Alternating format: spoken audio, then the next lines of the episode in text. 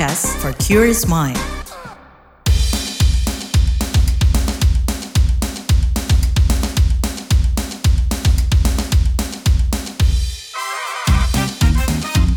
What's Trending KBR Pagi, siaran pagi radio paling update. KBR Pagi, siaran pagi radio paling update. Selamat pagi, apa kabar kalian semuanya di hari Selasa 17 Januari 2023. Don Brady kembali menjadi teman pagi hari kalian semuanya di What's Trending KBR Pagi pastinya. Jadi awal tahun 2023 ini Indonesia diramaikan dengan kasus-kasus penculikan anak nih.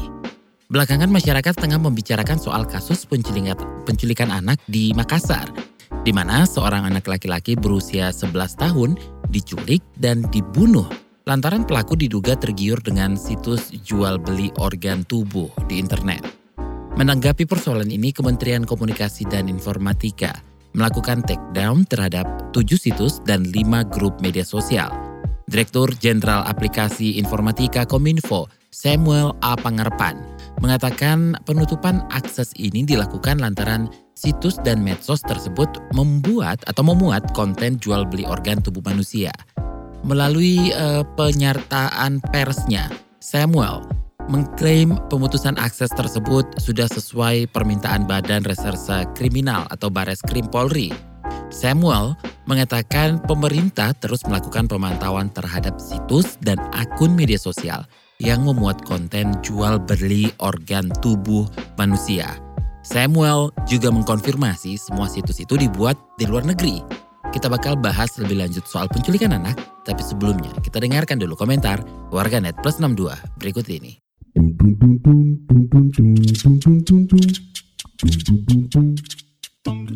Kita ke komentar at Okta XX, kasihan anak korban penculikan. Lalu lanjut ke komentar at Agra XX, warganet melaporkan bahwa penculikan anak kembali marak. Ceritanya ada penculikan anak kecil yang telah digagalkan karena keburu kepergok oleh temannya. Komentar at Honey XX baru aja share soal hal-hal yang mesti diajarin ke anak karena lagi marak kasus penculikan. Eh kemarin ternyata murid ibuku ada yang hampir diculik sepulang sekolah. Jaraknya cuma beberapa meter dari sekolah, tapi emang di situ rada sepi sih. Anaknya ditawarin snack gitu. At It's Rainy XX Demi apa pun ini lagi marak banget penculikan, pelecehan sama anak-anak ya Asli gue khawatir sama keponakan gue pada masih kecil semua Pantas dulu keluarga posesif banget kalau main jangan jauh-jauh At XX dalam penanganan tindak kejahatan penculikan anak Orang tua punya peran penting dalam melakukan pencegahan dan terakhir komentar at Humas Polsek Kot 9 Tagar repost at Divisi Humas Polri. Dalam penanganan tindak kejahatan penculikan anak Orang tua punya peran penting dalam melakukan pencegahan. Berikut tips untuk orang tua dalam mencegah penculikan anak. Satu, tidak mudah percaya informasi hoax tentang penculikan anak Namun tetap waspada. Dua, jangan mudah percaya terhadap orang asing. Tiga, dampingi anak ketika berada di keramaian. Empat, hindari anak gunakan barang mewah. Lima, ajari anak untuk berteriak jika jika dipaksa oleh orang asing.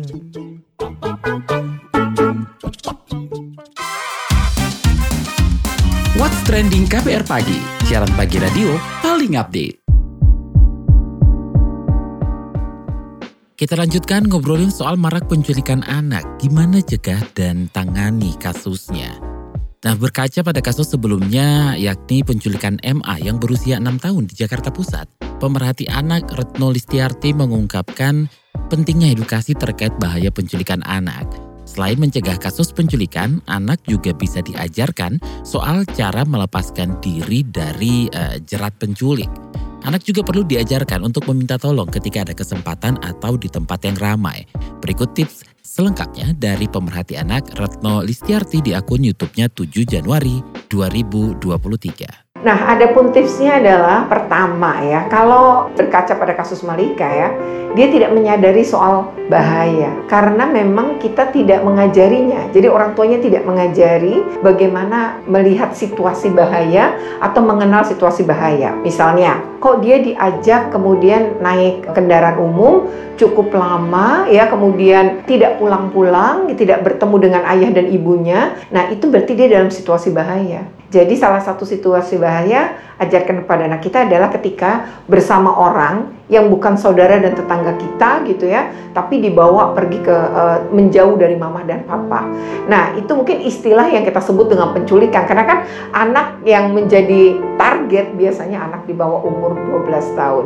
Nah, ketika Malika ditemukan berada di dalam gerobak. Nah, itu juga kan menunjukkan tadi situasi bahaya yang dia alami itu tidak disadari oleh anak. Nah, kita harus ngajari nih anak-anak salah satunya ketika jauh apalagi nggak ketemu berdiri dengan ayah ibunya. Nah, ketika situasi bahaya, maka kan harus minta tolong. Jadi sebenarnya ketika Malika dibawa berkeliling-keliling selama 26 hari, dia pasti berjumpa banyak orang. Apalagi ketika si pelaku bisa beli makanan, tidur berpindah-pindah. Seharusnya Malika nih setidaknya dia bertemu dengan banyak orang dan mengatakan ke orang lain gitu ya bahwa dia ingin bertemu ayah ibunya dan dia mengatakan bahwa orang ini bukan ayah saya.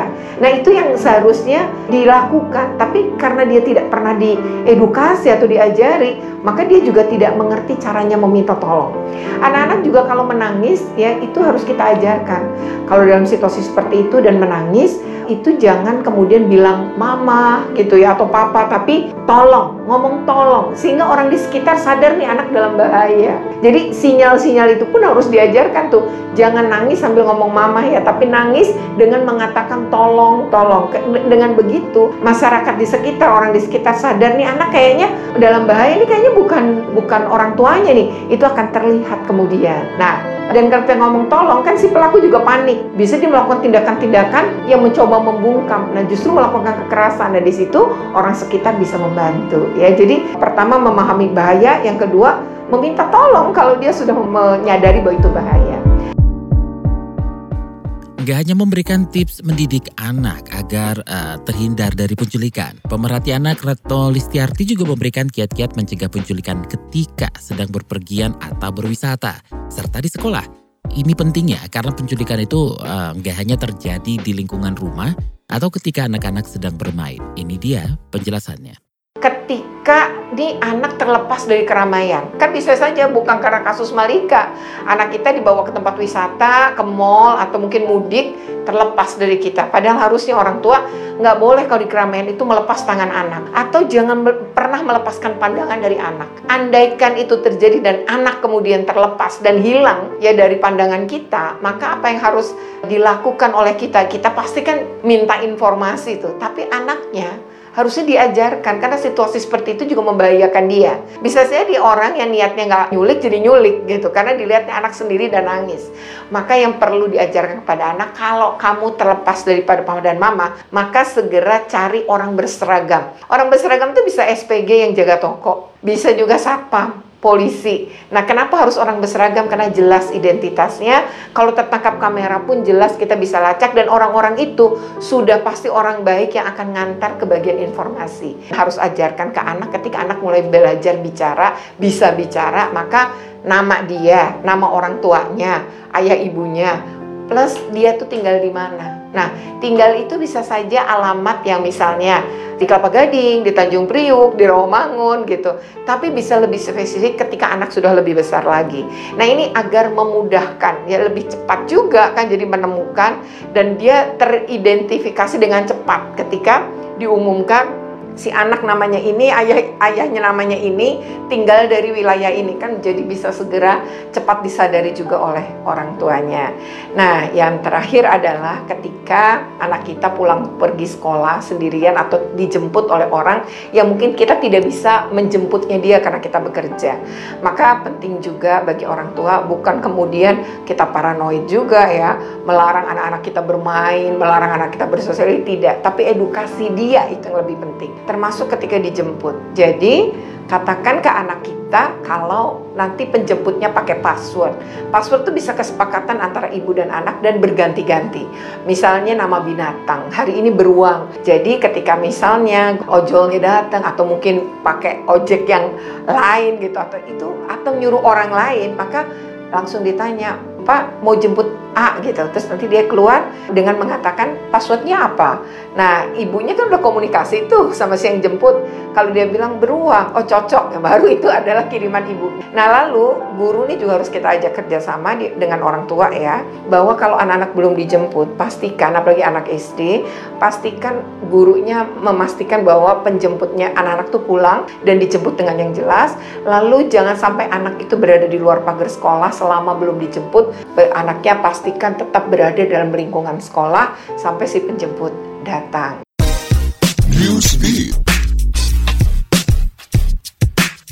Emirat Arab atau UEA bakal menjadi negara Arab pertama yang memasukkan peristiwa Holocaust sebagai materi pembelajaran di sekolah. Rencana ini dilatar belakangi masih banyaknya negara, khususnya di wilayah Arab yang belum memasukkan Holocaust dalam kurikulum di sekolah.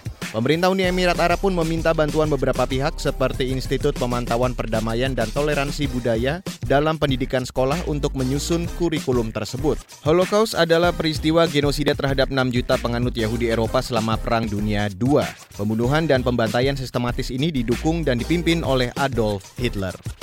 Setidaknya 10 orang tewas akibat serangan bom di salah satu gereja di Kongo pada minggu waktu setempat. Reuters melaporkan kelompok ISIS mengklaim sebagai dalang di balik serangan tersebut. ISIS menyampaikan klaim itu melalui pernyataan yang mereka sebarkan di Telegram. Pernyataan itu dirilis setelah bom meledak di satu gereja di Pentekostal, Kivu Utara. Juru bicara militer Kongo mengatakan 39 orang lainnya juga terluka akibat serangan itu. Jubir operasi militer di Kongo, Bilal Katamba, menjabarkan bahwa pelaku serangan itu menggunakan peledak AID. Kelompok bersenjata Pasukan Demokratis Sekutu atau ADF dituding di balik serangan tersebut. Selama ini, ISIS memang mengklaim ADF sebagai bagian dari afiliasi mereka. ADF merupakan salah satu kelompok paling mematikan di Kongo. Demi bertemu dengan pesepak bola Cristiano Ronaldo dan Lionel Messi usai laga, seorang pengusaha asal Arab Saudi, Musref Al-Gamdi rela membayar 2,2 juta pound sterling atau setara 40,6 miliar rupiah. Sebelumnya, tiket menonton pertandingan antara Al Nassr Al Hilal versus PSG dan bertemu Cristiano Ronaldo dan Lionel Messi dijual dengan metode lelang. Dikabarkan hasil penjualan tiket tersebut akan digunakan untuk kegiatan amal. Namun melansir The Guardian, penjualan tiket ini dianggap masyarakat hanya mengalihkan perhatian dari kasus menghambur-hamburkan uang untuk olahraga. Lantaran sebelumnya Al Nassr merekrut Ronaldo dan Saudi juga mengontrak Messi sebagai duta besar pariwisata.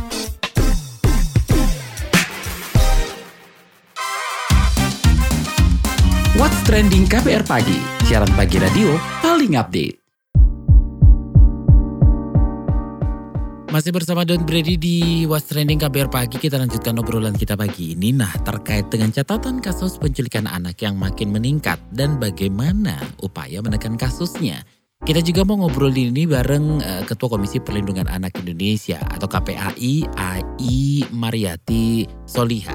Oke, bagaimana sih catatan KPAI soal kasus penculikan anak dan ancaman penculikan anak ini seperti apa? Kenapa masih tinggi nih? Di kami per November itu ada 26 kasus, sampai Desember ini saya karena belum rilis ya, itu tanda petik e, 32 kasus e, di akhir Desember. Nah, ini harus kita verifikasi lagi sebetulnya lebih banyak seperti apa penculikan itu gitu ya. Pertama, ada aspek-aspek kriminalitas murni ya. Kalau saya bilang e, mereka memang menyasar sengaja gitu menggunakan anak untuk alat dipindah tangankan baik secara paksa maupun tidak dengan tujuan-tujuan eksploitasi maupun ada tujuan ekonomi gitu ya, motif-motif seksualitas misalnya atau kepentingan kepentingan kriminalitas atau secara melanggar hak anak bahasa kami.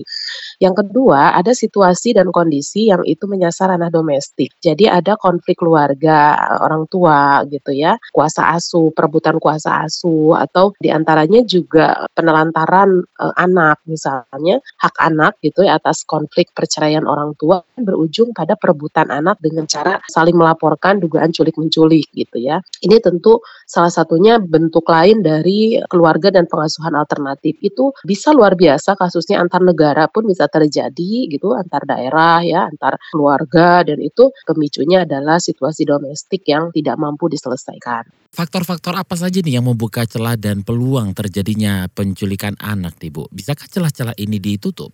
KPAI melihat ada dua faktor dominan ya, baik itu menyangkut uh, pelanggaran hak anak di dalam situasi relasi sosial ya, sosial masyarakat, kemudian lingkungan. Kemudian juga ada penyelesaian konflik yang diakibatkan ekses misalnya perceraian ataupun perebutan kuasa asuh. Yang saat ini sedang mengemuka itu bagaimana tingkat penculikan yang mengandung muatan kriminalitas seperti yang terjadi misalnya Malika gitu ya, tujuan-tujuan eksploitasi sejauh ini kan eksploitasi ekonomi gitu yang terlihat Sementara eksploitasi seksual itu kan baru sebatas asumsi ya, yang artinya sedang diselidiki lebih jauh sebetulnya. Nah ini menunjukkan memang ada situasi yang harus kita waspadai terutama pada aspek grooming child yang dilakukan oleh kelompok atau perseorangan demi melancarkan aksi eksploitasi itu. Dan itu tidak langsung, mereka membutuhkan medium di antaranya adalah orang tua yang dia kenal gitu ya, kedekatan, bujuk rayu, manipulasi, bahkan menggeser pola asuh orang tua supaya anak tersebut nyaman pada dirinya, bahkan orang tua juga nyaman pada dirinya. Nah, ini yang terlihat di kasus Malika, sehingga kan kepercayaan orang tua itu besar ya dengan orang ini gitu, tidak terfikir bahwa akan ada hal-hal seperti itu. Nah, yang kedua bisa jadi seseorang terinspirasi hebat oleh sebuah tayangan konsumsi internet atau iklan atau sebuah narasi-narasi yang dia tidak mampu konfirmasi kepada orang lain yang dia percaya. Contohnya ketika saya mengetahui ini anak-anak, pelakunya ya untuk korban yang di Makassar, asumsi itu sangat kuat bahwa anak-anak tidak mampu bertanggung jawab, tidak mampu memfilter ya, tidak mampu memiliki keputusan gitu atas sebuah tayangan ini benar atau enggak gitu. Apalagi ini tidak didialogkan. Tetapi belakangan dirilis juga oleh Bapak ke, eh, Balai Kemasyarakatan bahwa di antaranya dewasa yang ternyata melakukan penculikan sampai pembunuhan terhadap uh, anak yang di Makassar. Nah itu artinya kan faktor ekonomi tadi sangat kuat ya secara mempengaruhi seseorang dalam melakukan tindakan penculikan. Penanganan kasusnya di kepolisian sendiri gimana nih? Diproseskah atau ada rekomendasi nggak nih Bu? Iya, tentu kami mengikuti yang teraduga susah dari 26 kasus ini kan tidak semua one by one gitu. Misalnya yang terkait Malika itu kan saya meminta segera status DPO itu tidak harus menunggu misalnya sekian lama ya. Kepolisian punya mungkin SOP-nya, tapi kembali ke KPI minta bahwa ini betul-betul menjadi alarm yang sudah berbunyi nyaring satu kali 24 jam aja orang tua terpisah dengan anak itu kan seperti eh, runtuh ya langit dan bumi gitu. Apalagi ini tiga minggu Malika. Berarti DPO itu kan ada status kedaruratan ya yang memang membutuhkan kerja baik itu ranah hukum serta partisipatori masyarakat semua yang terlibat ya stasiun mau itu tempat-tempat terbuka ruang publik semua menginformasikan jika melihat ada seseorang yang status DPO itu. Seperti apa uh, rekomendasi bagi lingkungan terdekat anak? Pertama kalau beberapa ya anak ini kan berbeda satu dengan yang lain ya terkait anak ini betul-betul eh, bentengnya adalah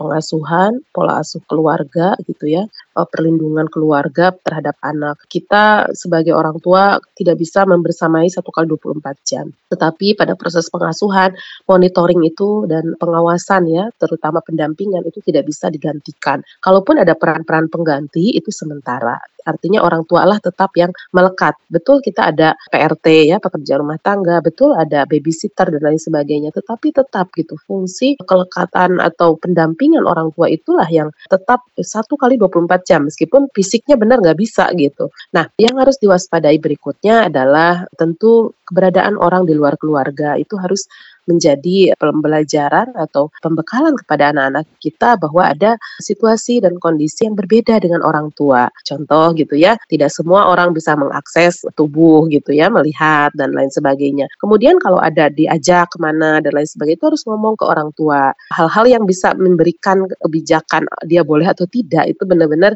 orang tua itu memberi pengasuhan yang sangat perlindungan kepada anak.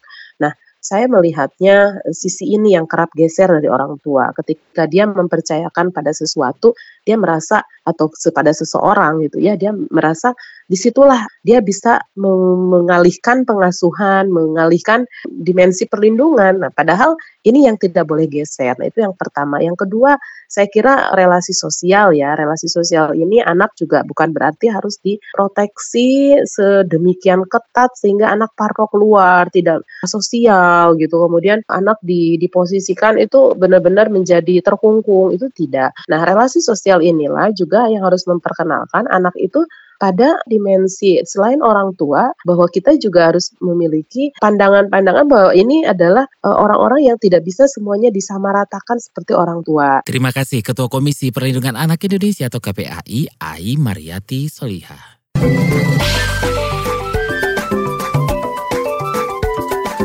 WhatsApp Indonesia. WhatsApp Indonesia dimulai dari Jakarta. Wakil Presiden Republik Indonesia Ma'ruf Amin mengingatkan ulama agar tidak menjadi pemantik perselisihan saat agenda pemilihan umum 2024. Ma'ruf meminta ulama tidak menyelipkan narasi perselisihan dalam setiap kegiatan agamanya, termasuk ceramah keagamaan. Wapres Ma'ruf Amin mengakui pandangan ulama bisa mempengaruhi keyakinan masyarakat termasuk berpolitik. Oleh karena itu, Ma'ruf mengingatkan ulama untuk tidak membuat pernyataan yang bisa menimbulkan polarisasi politik di tengah masyarakat. Arahan Wapres ini disampaikan untuk seluruh ulama di tanah air tanpa terkecuali. Selanjutnya menuju Makassar. Unit Pelaksanaan Teknis Daerah Perlindungan Perempuan dan Anak UPTD PPA Makassar mengakui ada penurunan tren pernikahan dini di kota itu. Menurut Kepala UPTD PPA Makassar, Muslimin Hasbullah, penurunan itu mencapai 34 persen. Sebelumnya tren pernikahan dini di Makassar cukup tinggi. Dari 50 laporan pernikahan anak yang diterima, 30 kasus di antaranya dikabulkan dan mendapatkan dispensasi nikah, sementara sisanya ditolak. Data BPS menyebut angka pernikahan dini di Sulawesi Selatan lebih tinggi sedikit dari angka nasional yaitu 9,25 persen dari angka nasional sebesar 9,23 persen. Terakhir mampir Banyuwangi, Jawa Timur. Menteri Pariwisata dan Ekonomi Kreatif Menparekraf Sandiaga Salahuddin Uno memberikan catatan terhadap produk UMKM di Kabupaten Banyuwangi, Jawa Timur untuk terus meningkatkan kualitasnya. Sebab kualitas produk UMKM akan menentukan tingkat penyerapan tenaga kerja di wilayah tersebut. Kata Menparekraf, Banyuwangi merupakan destinasi wisata berpotensi karena terintegrasi dengan Bali bagian barat dan Jawa Timur yang merupakan kawasan strategis pariwisata nasional. Selama kunjungan, Menparekraf juga melihat-lihat dan memberi produk UMKM binaan dari Gemawira untuk mendorong peningkatan ekonomi dan membantu pemulihan para pelaku ekonomi kreatif. Demikian WhatsApp Indonesia hari ini.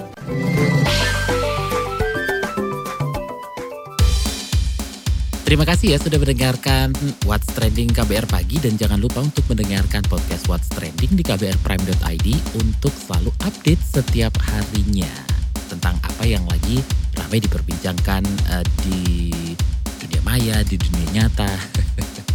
jangan lupa untuk follow dan juga share podcastnya sekali lagi di kbrprime.id dan di aplikasi mendengarkan podcast lainnya. Dan beri pamit besok kita ketemu lagi. Stay safe, bye-bye.